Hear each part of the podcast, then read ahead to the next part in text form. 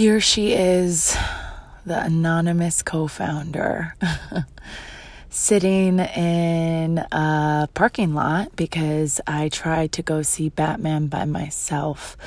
But it's 8:39. I took an edible and this bitch is tired.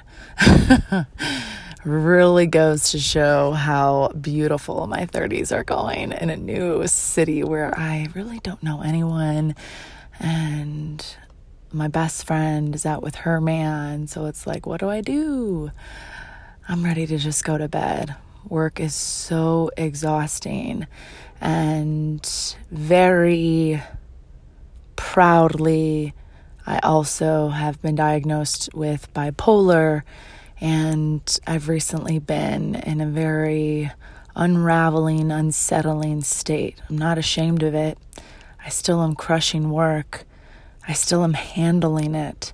But so many people with bipolar, and for me with bipolar 2, and me being a woman, we go so misdiagnosed or undiagnosed.